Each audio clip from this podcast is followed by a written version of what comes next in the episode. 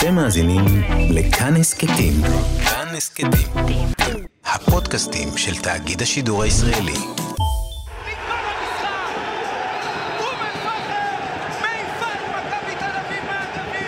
אז איפה הייתם כשזה קרה? כשהפועל אום אל-פחם העיפה את מכבי תל אביב מהגביע. הניצחון המפתיע הזה של המועדון מהעיר הערבית הגדולה מאזור המשולש הגיע משום מקום והטריף את המדינה. אבל בעצם הוא יושב על משהו שכבר זמן מה הולך ומתפתח ולא עוצר. הניצחון הזה היה רק גזירת הסרט הרשמית על שלב חדש בהתפתחות של אחת מהסצנות הכי מרתקות בכדורגל העולמי. כן, כן, הכדורגל הערבי בישראל. אני זוכר בשנת 2002, היה פה דוקטור מרק ורטהיים. אז הוא אמר, אה, בעוד 15 שנה, משהו כזה, שליש מהשחקנים בליגת העל יהיו ערבים, וחצי מהנבחרת תהיה גם שחקנים מהמגזר. אדם חביבאללה הוא עורך ומגיש ב-i24 News בערבית וגם מייסד ומנהל יאללה ספורט, האתר המוביל היום בעברית לכדורגל מהמגזר הערבי. אז מה שבצבץ לראשונה בנבחרת האולימפית לפני קצת יותר מעשור, קורם עכשיו עור וגידים לנגד עינינו בליגה הלאומית. אז כפר קאסם ומצד שני אום אל-פחם שתי קבוצות עלו ובנוסף לסכנין שירדה, יש לך חמש קבוצות. צריך להגיד את זה, המצב הוא מורכב. בפעם הראשונה, אחרי 13 שנה, עם הירידה של סכנין, כמו שאדם אמר, אין קבוצה ערבית בליגת העל. על פניו, זה כישלון גדול. אפילו נקודת שפל, הייתי אומר. ועדיין, יש שמשהו קורה. במשחק בליגת האומות נגד אלבניה באוקטובר 2018, נרשם מספר שיא של שחקנים בני מיעוטים בסגל והרכב הנבחרת. שמונה בסגל ועוד שישה ששיחקו בהרכב. יחד עם העובדה שאדם ציין על חמש קבוצות מערים ערביות בליגה הלאומית, נראה שאי אפשר להתעלם מזה. המרכיב הערבי בכדורגל הישראלי מתרחב ומשתרש עמוק יותר. עכשיו תזכור מה אני אומר לך, אם חמש הקבוצות האלה יישארו בליגה, תצטרף אליהם עוד קבוצה לפחות אה, בעונה הבאה, זה יהיו כבר חצי מהליגה. זאת אומרת שבעוד כמה שנים אתה לא תראה רק קבוצה אחת בליגת העל, לך עוד שתיים או שלוש קבוצות. אני אורי לוי ואתם על שער, הסכת הכדורגל של כאן ובא בגול, והיום אנחנו נדבר על הכדורגל הערבי בישראל. מאיפה הוא התחיל, איך הוא התפתח, מי הכוחות שמניעים אותו, על האתגרים החברתיים ואפילו הפוליטיים שהוא מייצר, מה הכדורגל מסמל לדוברי הערבית שחיים בארץ הזאת, ומה זה אומר בכלל הכדורגל הישראלי. אז יאללה, שוט.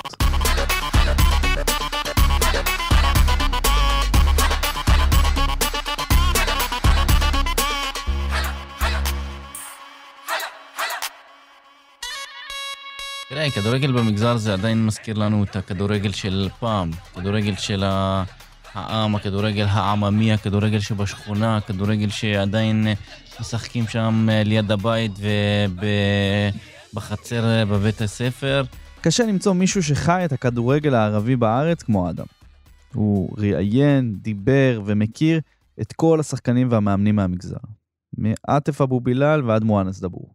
ואותם אלה שחקנים שנמצאים עכשיו, היו להם גם חזון של זאי ארמלי ושל ריפת טורק ואחרים להגיע לרמות הגבוהות אה, באירופה, ועשו את זה בהצלחה גדולה, והפכו עם השנים לכוכבים, ולא רק לכוכבים, גם למייצגים לא רק של מדינת ישראל או אה, נבחרת ישראל, אלא גם הם שגרירים של המגזר, של המיעוט הערבי הזה במדינת ישראל, שרואה בשחקנים שלו גם סוג של אנשים שיצאו ממקום של דיכוי, של דברים של קשים, של מצב כלכלי קשה, של מצב חברתי קשה, מצב סוציו-אקונומי קשה, ופתאום הם אה, ברמות הגבוהות, וכולם רואים בהם את האור הזה בקצה המנהרה.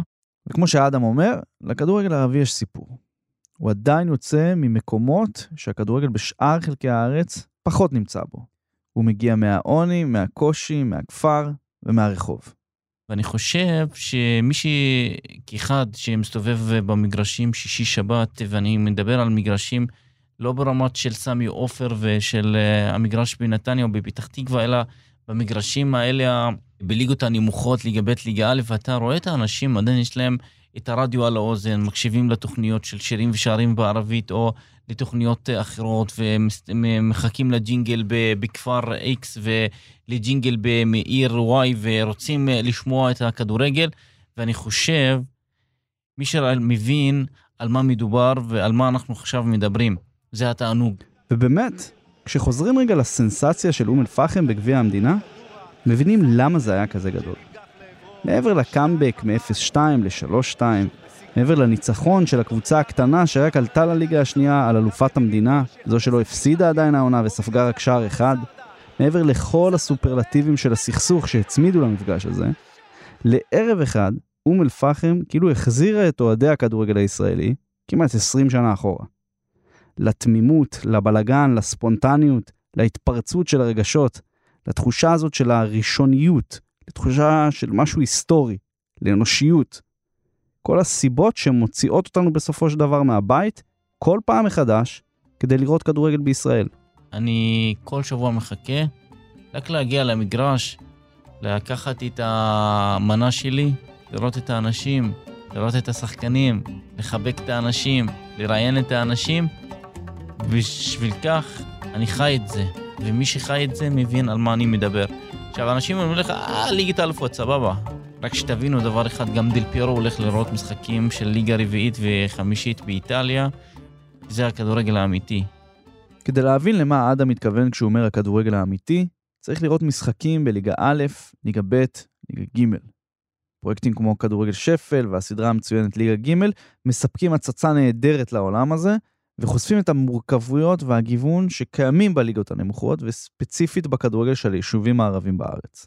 בפרק 11 של שער, למה לי פוליטיקה עכשיו, ירדנו לשורשים ההיסטוריים של הכדורגל הישראלי היהודי. אבל יש עוד צד למטבע הזה, הצד של ערביי ישראל. כדי להבין באמת את הפועל אום אל-פחם, את בני סכנין, מ"ס כפר קאסם וכל אלה, צריך קודם כל לשמוע קצת היסטוריה.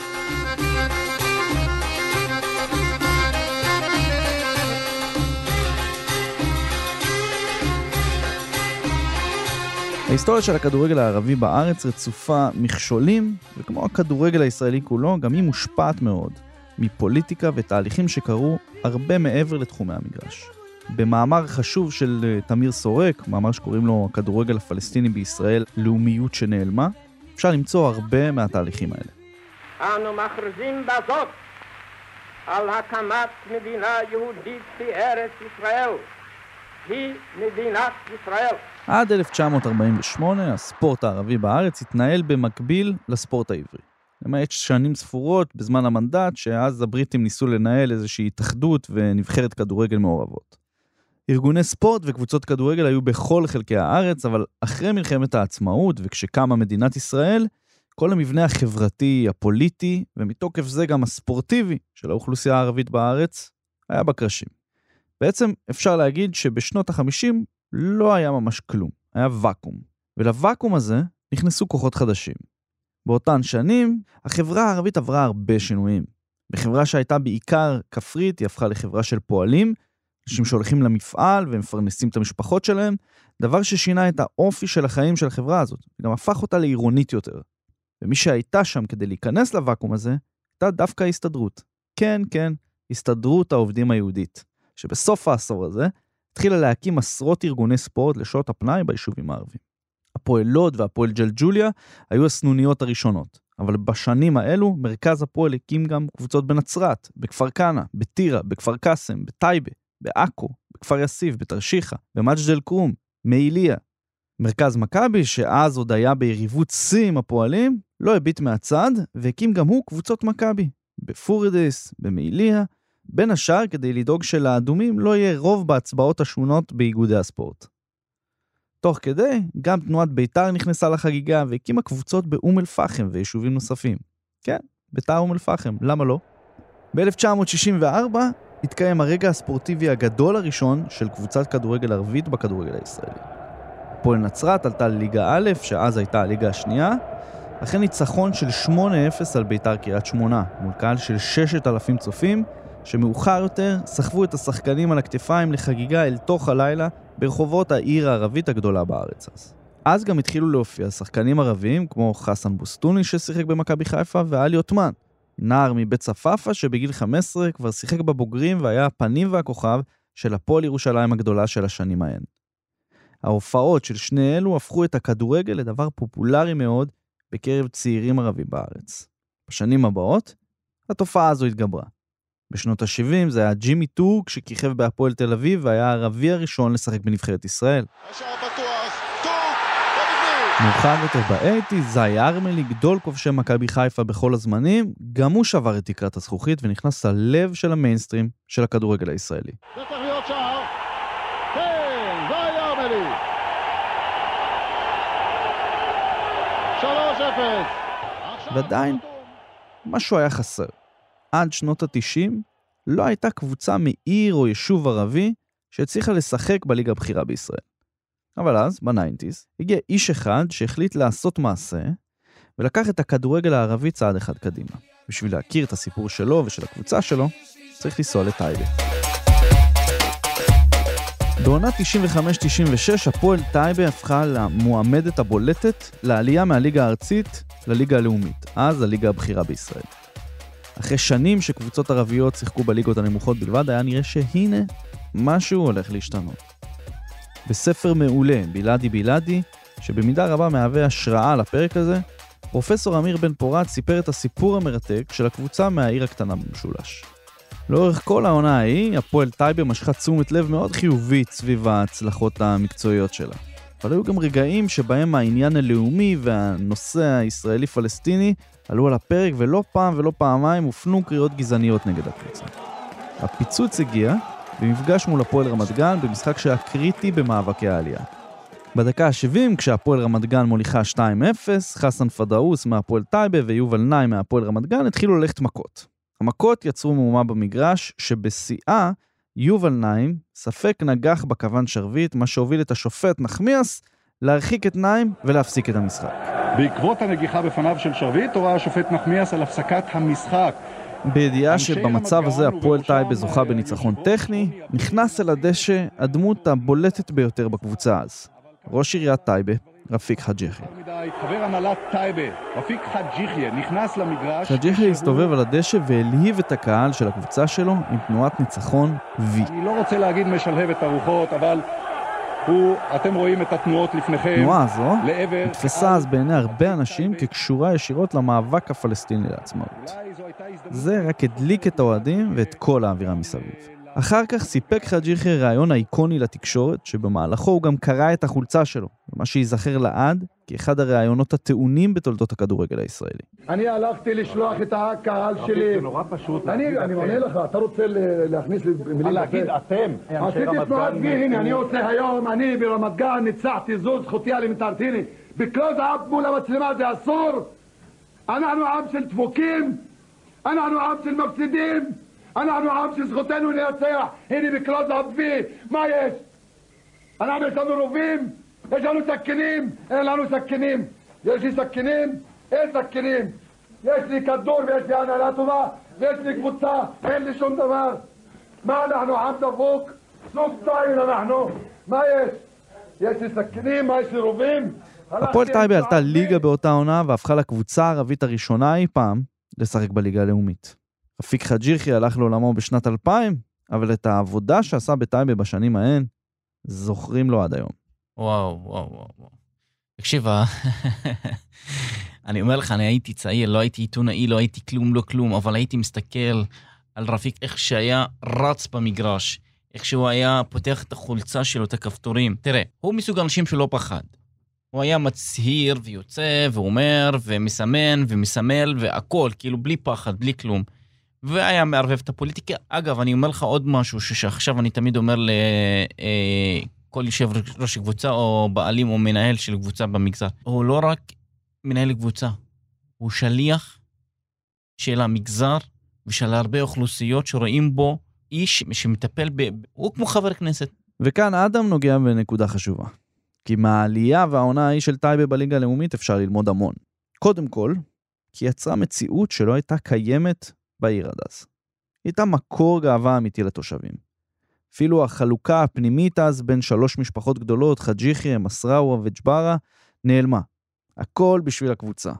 סקרים גם שערכו אז בטייבה באותה תקופה גילו שהתושבים מרגישים מחוברים וגאים יותר בעיר. בקבוצה גם שיחקו מספר לא מבוטל של שחקנים יהודים. היה שם ניסיון ליצור למועדון תדמית של שלום ודו-קיום וכל הג'אז הזה שאנחנו מכירים. אבל למרות הניסיונות השונים של הנהלת הקבוצה לשמור על התדמית של עוד קבוצה קטנה בליגה, העונה הזו הייתה כישלון מערכתי מהדהד.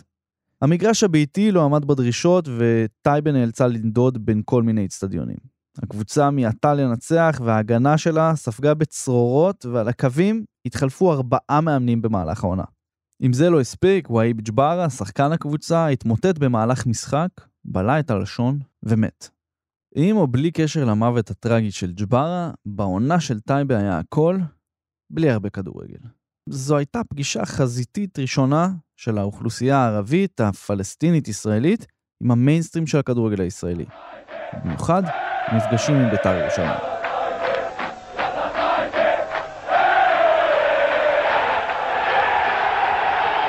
חאג' יחיא וטייבה נעו בין שני חלומות. מצד אחד, להיות קבוצת כדורגל לגיטימית בליגה הלאומית, מצד שני, להיות נציגת החברה הערבית בישראל על המגרש. החלומות האלו, והעונה הזו של טייבה וחאג' יחיא, פרצו איזשהו סכר. כי באיזשהו מקום, הנאום של חאג' יחיא והעונה ההיא של טייבה שיקפו, ובמידה מסוימת משקפים עד היום, את מה שמרגישים הרבה אנשים מהחברה הערבית בישראל. ומביעים את זה דרך הכדורגל. יש תמיד הרגשה, אורי, אצל המגזר, שאנחנו חיים בדיכוי. אנחנו אה, לא אוהבים אותנו, לא רוצים אותנו. אנחנו צריכים להוכיח להם שאנחנו כן יכולים, שאנחנו כן יש לנו, שאנחנו עם, יש, יש לו כישרון, שאנחנו כן יש לנו כדורגל. תנו לנו. אם תיתנו לנו, אנחנו נוכיח לכם שכן יש לנו את זה. ובמגרש הכדורגל, הנה, אנחנו ננצח, כי יש שם סוג של הגינות, ואין פה משחקי... אה, לאום דת שיבוא שופט ויגיד לך, וואלה, תקשיב, אני אכניס לך שער כדי שהקבוצה X מפתח תקווה תנצח את הקבוצה מטייבה. לא, שם יש משחק כדורגל. במשחק הזה, הם יכולים. אבל הסיום של הפועל טייבה היה עגום. הקבוצה ירדה ליגה בתום העונה הראשונה שלה. כמה שנים מאוחר יותר, אחרי שהיא התרסקה עד ליגה ב', היא גם התפרקה. אבל חאג' היה רק השלב הראשון. הוא היווה השראה לכאלה שיבואו אחריו וישנו את המציאות של המגזר הערבי על המגרש, ולפעמים גם מחוצה לו. השלב הבא הגיע מצפון, סכנין.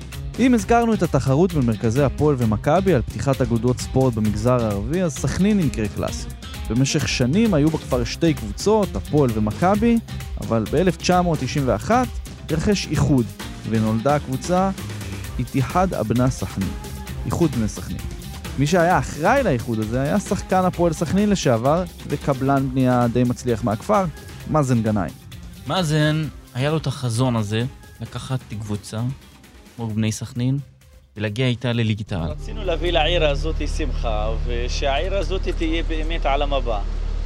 אנחנו חסר לנו הרבה דברים בעיר, אז רצינו דרך הכדורגל לשים את העיר על המפה ולהגיד... שם, אני לא מדבר עכשיו על תשתיות של מגרשים וזה של, שלא היה בכלל, היה לו את התשתית הבסיסית שהיא אוהדים, קהל, יישוב שתומך, שאוהב כדורגל, חי את זה, נושם את זה, שחקני בית שנותנים את הנשמה למגרש למען הקבוצה, למען הסמל, למען היישוב. אחרי עשור של טיפוסים במעלה הליגות מליגה ב', ב-2003 זה קרה, יחד עם אחי נצרת, סכנין עלו לליגת העל. אבל בזמן שהאחי נצרת ירדה חיש מהר חזרה לליגה הלאומית, סכנין זכתה בגביע המדינה, והייתה הקבוצה הערבית הראשונה לזכות בתואר בכדורגל הישראלי. הנה הגביע לעונת 2003-2004 של בני סכנין. הקבוצה הקטנה מהעיר הקטנה הפכה מהר מאוד לקבוצה של המגזר. בסכנין יש דבר שונה מכל קבוצה אחרת, האותנטיות, השייכות של הכפר עצמו. החמולה אחד הייתה אז, שנקראת כולה סכנין. לא הייתה שם מלחמות אה, פוליטיקה, שמוליטיקה כמו שיש היום, צד הוא, צד ההוא. לא, כולם. הקבוצה מעל כולם, הקבוצה מעל הכל, כמו שקורה עכשיו באום אל-פחם. אין פה שייכות של אה, לראש עיר מסוים, אין פה שייכות למשפחת גנאים נגד משפחת חלילה או זה. הייתה משפחה אחת שנקראת בני סכנין, שבתוכה היה כל המשפחות. בגלל זה, ההצלחה שלהם גרמה לכך שהרבה אוהדים מכל המגזר העדיפו ללכת לראות את המשחקים של סכנין מאשר של קבוצה אחרת. אבל אחרי שלוש שנים בליגה, סכנין ירדה לליגה הלאומית, והיה נראה שזהו זה. הנה שוב הסיפור של הפועל טייבה חוזר על עצמו. סכנין תרד ותימחק מהמפה. בדיוק שם, מאזן גנאים, שכבר עשה לעצמו שם ומעמד בכדורגל הישראלי, התעלה על עצמו. סכנין נשארה בליגה, לקחה את גביע המדינה וירדה ליגה. עכשיו תראה, זה התבגרות. כולם חשבו טייבה ב'. אז מה עשה מאזן? ספג את כל הקללות שהיו ביציאה, את כל הכישלון, לקח את הקבוצה, בנה אותה והחזיר אותה אחרי עונה אחת לליגת העל. זה אומר הכל. עכשיו, מה ההבדל בין מאזן לבין אחרים? מה ההבדל? מאזן חי את הכדורגל. הוא חי את זה 20 שנה. מאז שלקח את הקבוצה בליגה ב' ועד שהגיע לליגת העל. אז הוא מבין את הכל. הוא יודע איך לנהל את המלחמות עם הקבוצות. הוא יודע גם איך לחבק את הקבוצות בזמן. הוא פוליטיקאי חכם ויש לו גם הרבה דברים מעבר לספורט. בנה יחסים עם הקבוצות האחרות, עם זה, עם זה, עם זה, עם זה, ותמיד, אם היה אורי גם מקלל אותו, היה סופג את זה ומקבל את זה למען הקבוצה. רק כשירדו, כל הקהל התנפל עליו, אמר להם, אני חוזר עוד שנה. העלה את הקבוצה שוב, החזיר אותה לליגת העל. אז הוא, אמ, למעשה, הוא גמר את הפרק של טייבה. הוא יצר מציאות חדשה זה לכדורגל הערבי חדשה, שאפשר בישראל. להאמין, אפשר לחזור, זהו, תצאו מזה. תוציאו מהראש את הדבר הזה, טייבה, טייבה, טייבה, טייבה, שנתפרק, נלך, נלך, נלך, נלך. הנה, אנחנו קיימים, אנחנו נמשיך, אנחנו נעלה, ואז הוא חזר.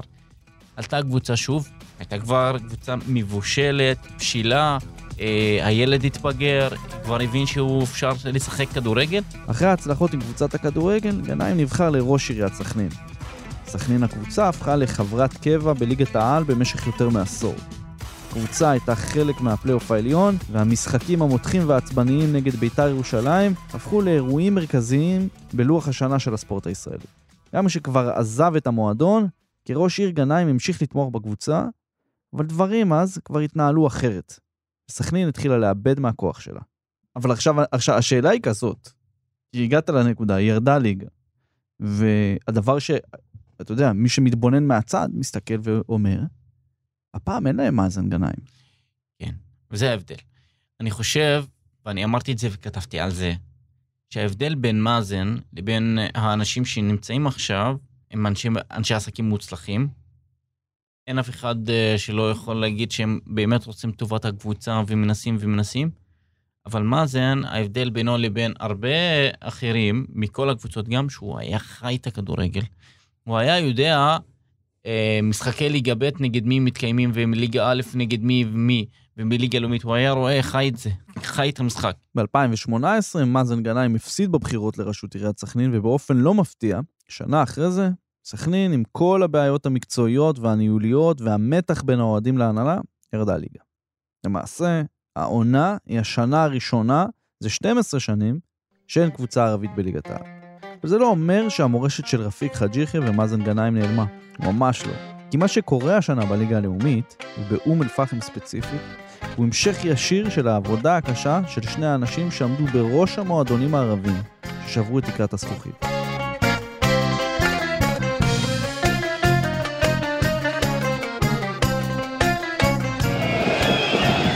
בוא נראה את ריף מסיקה עם עוד התקפה של אום אל-פחם. הנה הבעיטה! והנה שלוש שתיים! הנה שלוש... גם הרגע הזה לא הגיע יש מאין.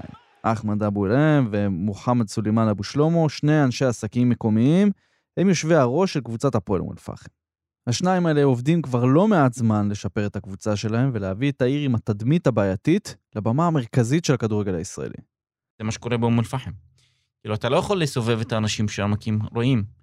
הם הולכים למשחקים של ליגה ב' בשישי שבת, גם כשאין להם את המשחקים שלהם, הם הולכים לראות את המשחקים של קבוצות אחרות כדי שילמדו ויראו שחקנים, ואז כשזה מגיע אליהם, ההצלחה, שידעו מתי לעשות גם את הסוויץ' כשראו שיש כישלון, לא עובד, אה, לא הולך עם אה, הדרי, ואז פתאום אמרו, רגע, סטופ, אנחנו חייבים לפני סגירת חלון העברות, אנחנו חייבים להביא ארבעה-חמישה שחקנים, ראו אותם, שמעו עליהם, בדקו אותם. לא שסוכנים מתקשרים אליהם ומציעים להם. לא, הם הולכים ורואים ושומעים ועוקבים, אתה חי את זה. אום אל-פחם הזו היא חלק מתופעה גדולה יותר של חמש קבוצות ערביות בליגה הלאומית השנה. לעובדה הזו יש השפעה. שלום לכם, צופים יקרים, משחק ליגה לאומית מחזור שמיני. מכבי אחי נצרת, מארחת את בני סכנין. הכניסה של אום אל-פחם למאבק הזה, של קבוצות ליגה לאומית, שיש שם חמש קבוצות, גרם לכך שבסכנין למשל התעלמו מכל הבעיות שלהם מול ההנהלה, מול העירייה, מול האנשים, מול זה, והתאגדו והתאחדו למען הקבוצה עכשיו, והתחיל הקהל לחזור למגרשים. למה? כי ראו שיש עוד קבוצה שמתחרה בהם עכשיו, למען דבר שנקרא מי היא נציגת המגזר. טוב, מצוין, החזיר את הקהל למגרשים. אנחנו פה לא מדברים על יריבות של אה, דברים, אה, יריבות פוליטיות, זה, זה מצוין, זה יריבות ספורטיבית, שבסופו של דבר הצבע שחזר למגרשים, אה, כל הפרשנים בישראל ומי שמשדר את ליגה לאומית ומי שעוקב אחרי הכדורגל נהנה מזה לראות את הקהל של אום אל-פחם, הקהל של סכנין, ולא רק זה, זה גרם לאנשים באחי נצרת פתאום לצאת במלחמה נגד כל העולם שאנחנו רוצים קבוצה, שהגיע הזמן שתהיה לנו קבוצה. למה באום אל-פחם יש? למה בסכנין הולכים הקהל? ואז גם אנחנו רוצים, ואז ראית שיש פה תחרות. וזה מצוין. שישמעו אותי, זה מצוין, בריא מאוד, זה בסופו של דבר מקדם. הקהל חוזר למגרשים, זה הכנסות, זה הכל, זה הכל, זה זה. קח לי דוגמה, הקהל של בני סכנין Mhm. לא היה במגרשים כבר שנה וחצי, במשחק לפני שבועיים-שלוש, קראו לכל הקהל לחזור, היו במגרש בדוח השלושת אלפים, ששנה שלמה בליגת העל לא היה, למה? כי ראו שהקהל של אום אל-פחם תומך בקבוצה שלהם, ובאים ומעודדים, וזה עשה להם סוג של תחרות. אני חושב שמי תזכה בתואר הזה של נציגת המגזר, וסכנין אומרת, אנחנו רוצים לחזור ולהיות, כי אנחנו הקבוצה הבכירה שעשתה את זה, ואום אל-פחם אומרת להם, לא רגע חכו, אנחנו פה, אנחנו הקהל הגדול הזה שמגיע ותומך ומעודד. עם סכנין, בני לוד, אחי נצרת, כפר קאסם ואום אל-פחם, הליגה הלאומית השנה יוצרת מציאות חדשה בכדורגל הישראלי. כשיש הרגשה שהמרוץ על תואר הקבוצה של המגזר פתוח, נוצרות גם יריבויות חדשות, וגם הקהלים של הקבוצות עוברים תהליך. אני חושב שכל מה שקורה עם הקהלים אה, והתאגדות של קהל אולטרס והכל הוא ניזון ממה שקורה גם בעולם הערבי וצפון אפריקה במיוחד. אה, קח לדוגמה השיר של בלאד זלמוני.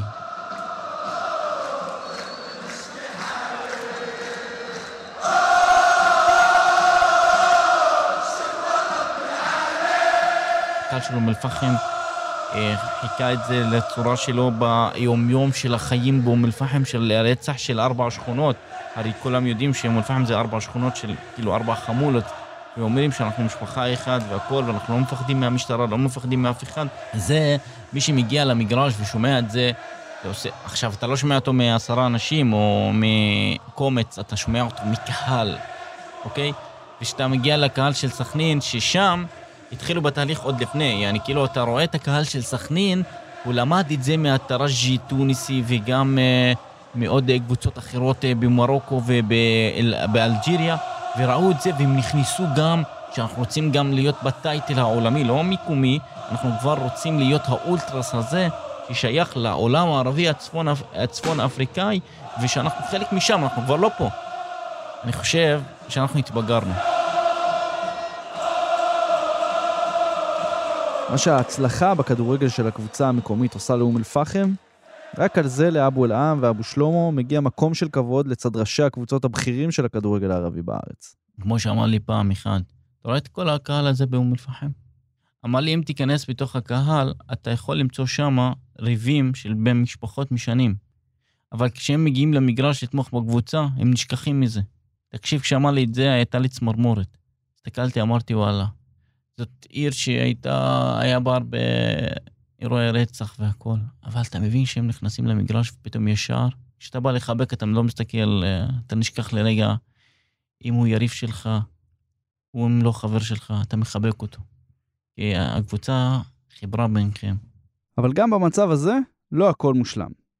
הרבה פעמים נראה שתרבות הניהול של הרבה מועדוני כדורגל מהמגזר לא מגיעה לרמות של סכנין של מאזן גנאים, ובהתאמה, גם רמת התמיכה של הקהלים השונים. כשבוע ימים אחרי הניצחון הגדול בגביע, אום אל-פחם הפסידה להפועל רמת גן 2-0. בתגובה, אוהדים של הקבוצה קיללו את אחד מיושבי הראש, את אבו שלמה, וקראו לו להתפטר. אבו שלמה באמת שקל לעזוב ואפילו סוג של הודיע על עזיבה, אבל בסוף חזר בו. לאדם היה הרבה מה להגיד גם על התופעה הזו. יצא לי מאוד להגיד שהקהל אה, צריך להפוך את המציאות, כאילו צריך ממש לשנות פאזה בראש מקהל של ניצחונות לקהל של תומך. לא רק בניצחונות, צריך להבין שהכדורגל הוא לא רק, לא רק ניצחון. המשחקים הוא לא... צריך להתאגד רק במשחקים נגד בית"ר ירושלים. ייקחו לי דוגמה, כישלונות של מכבי חיפה בשנים האחרונות, תראו כמה הקהל מגיע בכל משחק, ומשחק חוץ, לא מדברים עכשיו על משחק בית, לא פחות מ-7,000-8,000, כמה זה עוזר לקבוצה, לשחקנים. הקהל במגזר, צריך להבין שלפעמים צריך לתת, צריך להשקיע, צריך לתת מכספם טיפה, למען הילדים שלהם, למען הקבוצה. הקבוצה היא לא רק דבר של אה, אני משלם ומקבל מוצר, היא גם סוג של תמיכה, והיא גם סוג של אהדה, סוג של אותנטיות. זה פרויקט, לפעמים הוא הופך גם לפרויקט לאומי. אז גם אם הניצחון שלהם על מכבי תל אביב היה הבלחה חד פעמית, אדם חושב שזה שיש חמש קבוצות בליגה הלאומית השנה, מאותת על העתיד הקרוב של ליגת העל. עכשיו תזכור מה אני אומר לך, אם חמש הקבוצות האלה יישארו בליגה, תצטרף אליהם עוד קבוצה לפחות אה, בעונה הבאה, זה יהיו כבר חצי מהליגה. זאת אומרת שבעוד כמה שנים אתה לא תראה רק קבוצה אחת בליגת העל, לך עוד שתיים או שלוש קבוצות. מי שמרוויח מזה הוא הכדורגל הישראלי. אני אומר לך, תזכור את זה. אם ימשיכו בדרך הנכונה, יהיה כסף, יהיה הכל, זה עוד יגיע. בין אם זה יקרה ובין אם לא, הליגה הלאומית היא לא המקום היחיד שבו הכדורגל הערבי-ישראלי פורח. בעצם, זה אפילו המקום הפחות מרכזי שזה קורה.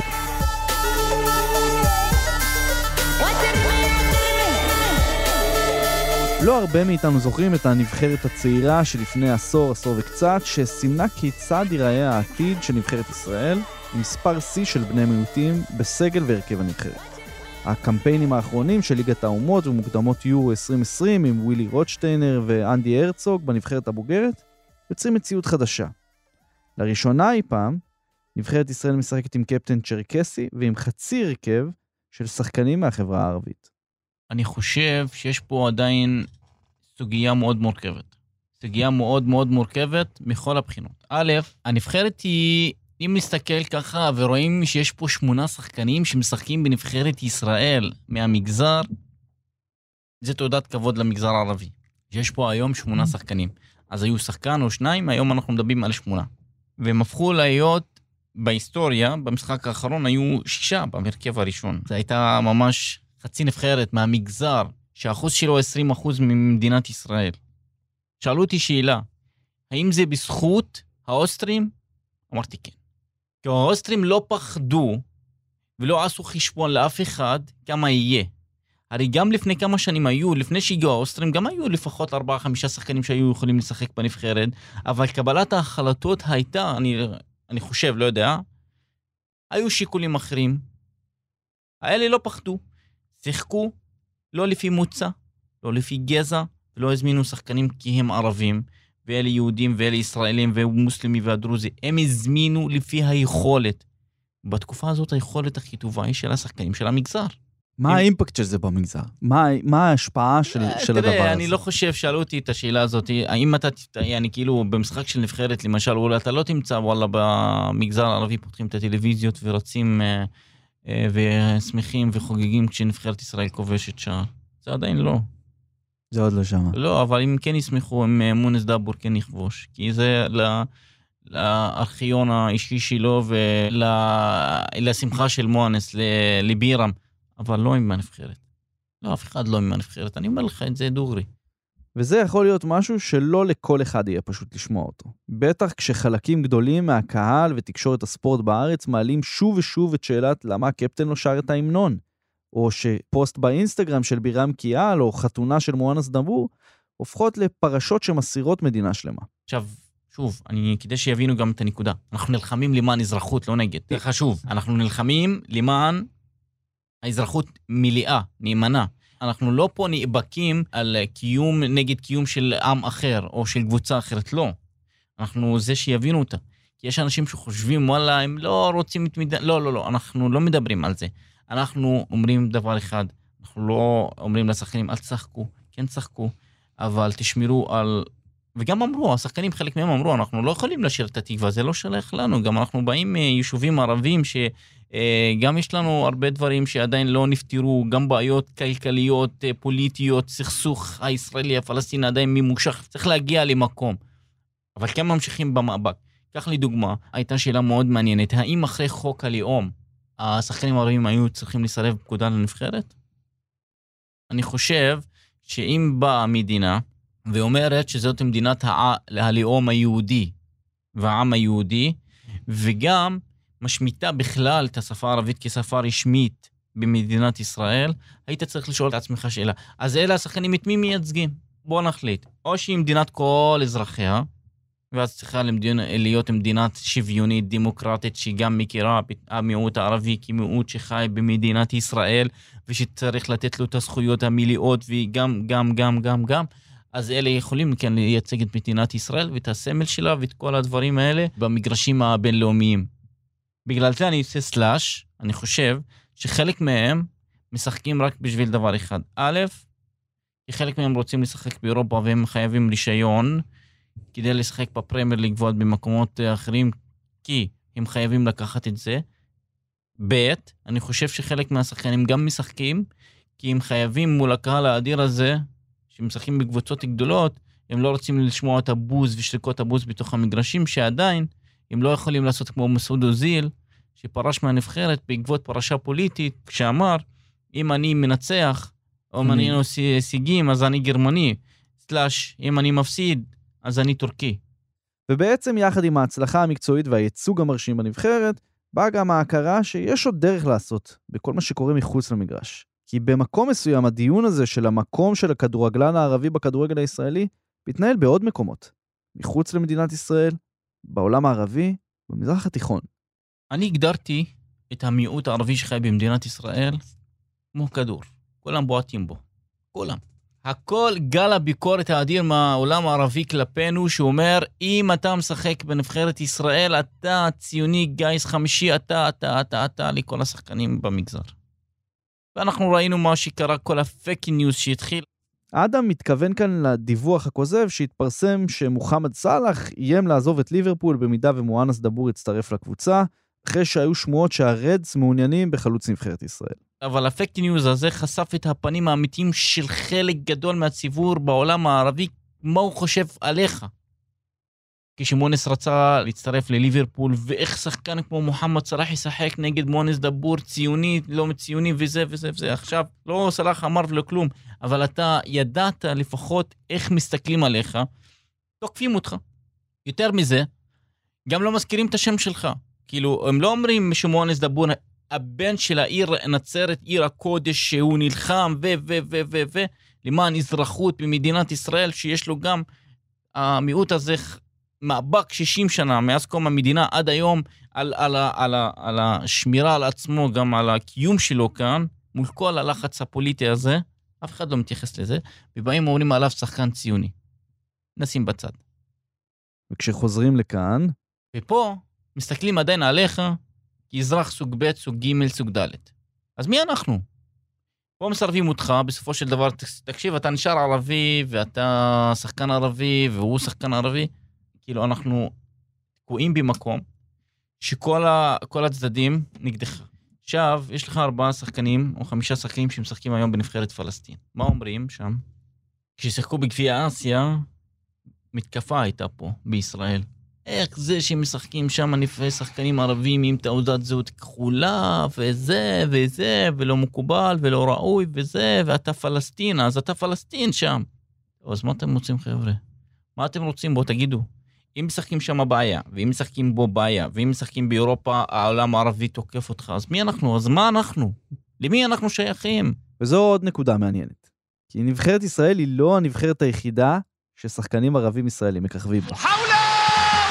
الفلسطيني اللي نبحث عنه اذا بالفعل جاك حبيشه يسجل لمنتخب فلسطين בנבחרת פלסטין יש נציגות מכובדת של שחקנים שגדלו בכדורגל הישראלי בקבוצות גדולות, וכיום הם הפנים של הכדורגל מעבר לגדר.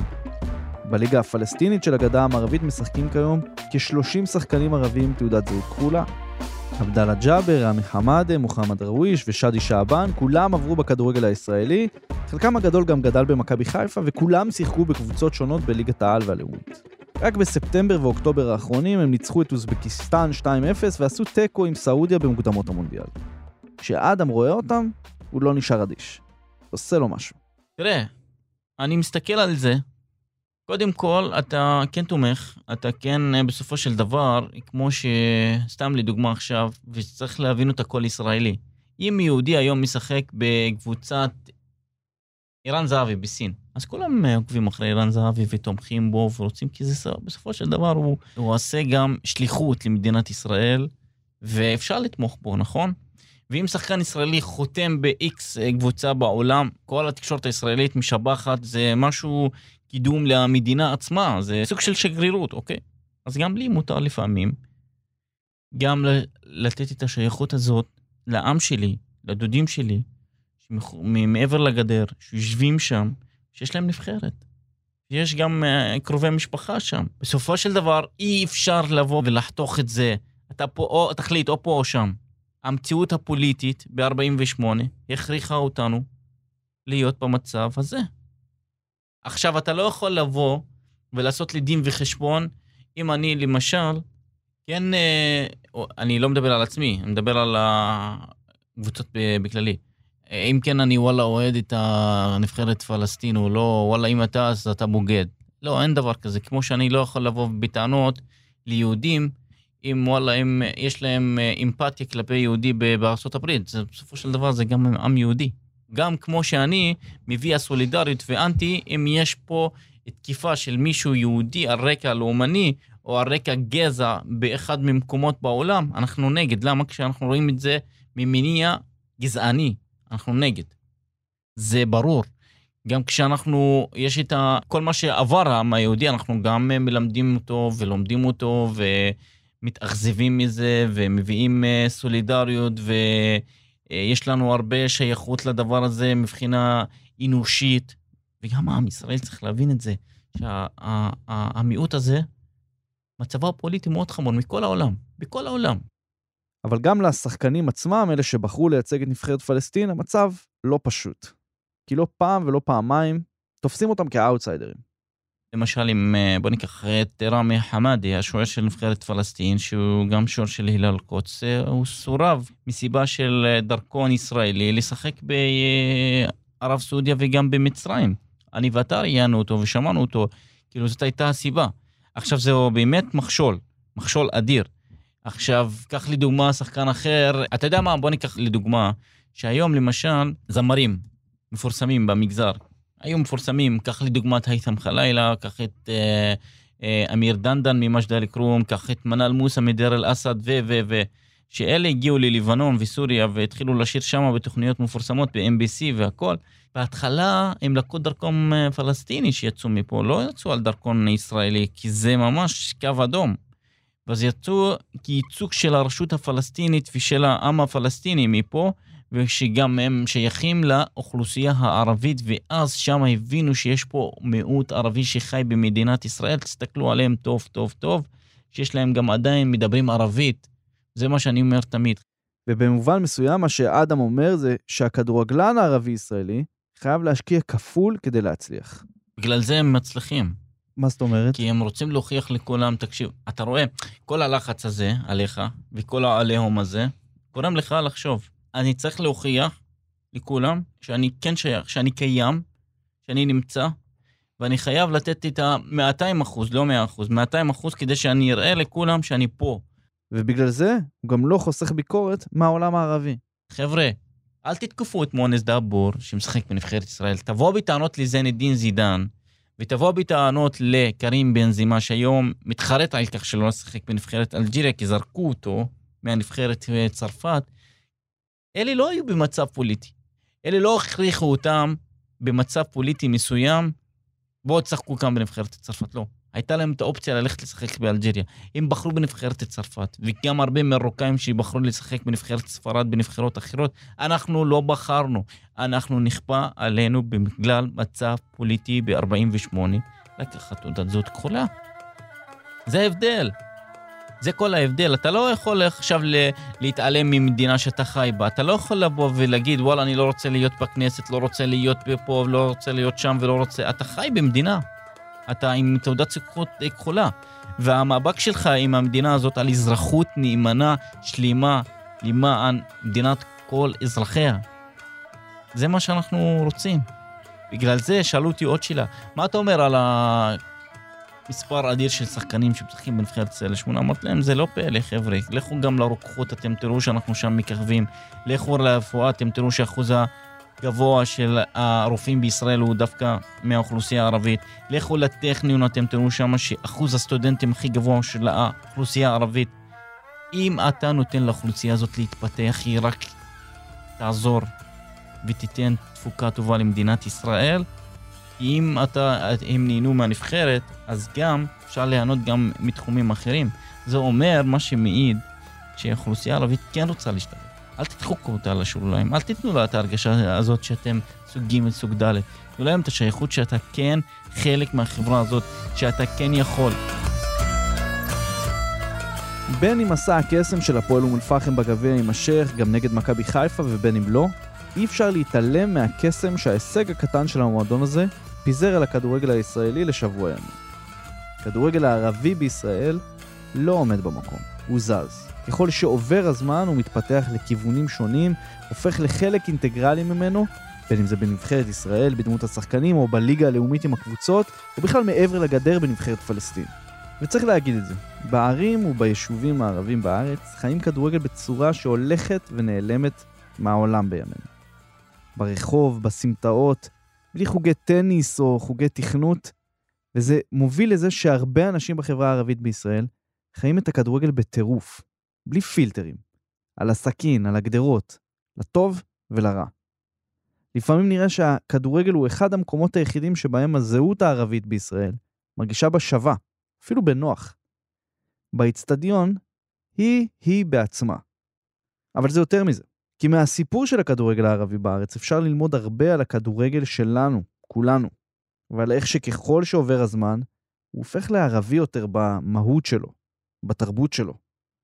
וזה דבר מעניין, כי גם ככל שעובר הזמן, הפערים בין ישראל לנבחרות שהיא מתחרה איתן באירופה גדלים. וזה שנים שרמת הליגה כאן מזכירה יותר את הליגות מהאזור שלנו, מאשר מהרמה של הליגות האירופאיות שאליהן אנחנו שואפים. אז בזמן שנבחרת ישראל מתחרה באירופה, בעצם כל החיבורים שלה הם למזרח התיכון.